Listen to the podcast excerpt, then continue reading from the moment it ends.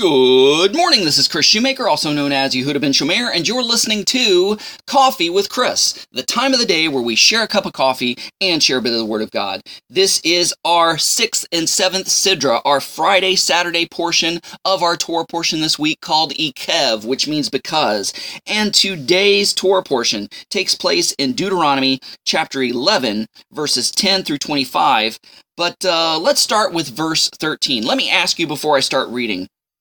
What's better than a rain dance? Well, we're going to find out.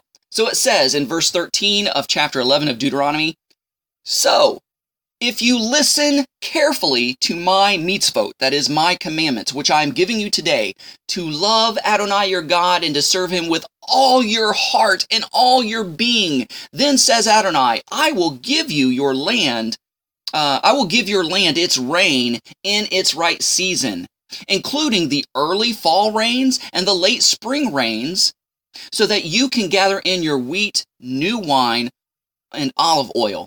I will give you your fields grass for your livestock, with the result that you will eat and be satisfied. But be careful not to let yourselves be seduced so that you turn aside serving other gods and worshiping them. If you do, the anger of Adonai will blaze up against you. He will shut up the sky so that there will be no rain. The ground will not yield its produce, and you will quickly pass away from the good land which Adonai is giving you. Therefore, you are to store up these words of mine in your heart and in your being. Tie them on your hand as a sign. Put them at the front of your uh, of your headband around your foreheads. Teach them carefully to your children, talking about them when you sit at home, when you travel on the road, when you lie down, when you get up, and write them on the door frames of your house and upon your gates, so that your children will live long in the land that Adonai swore to your ancestors that he would give them for as long as the sky is above the earth.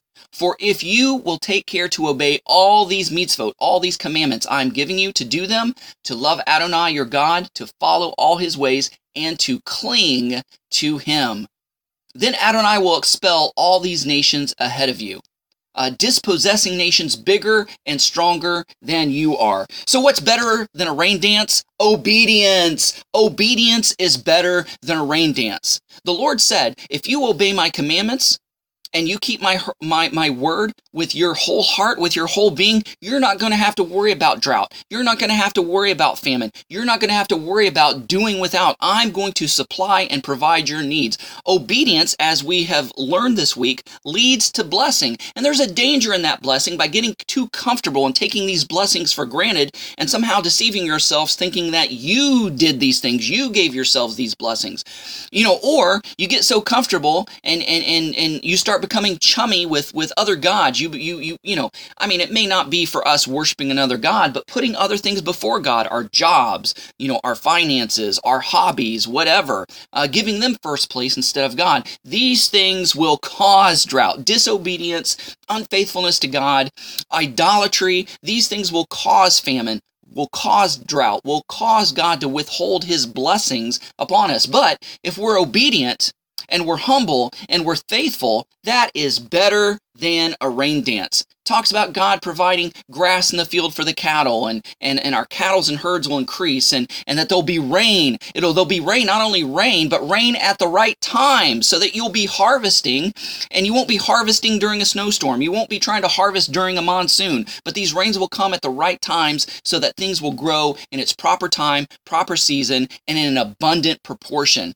So, what's better than a rain dance? Obedience. Remember that as you go out through your day and through the rest of this week.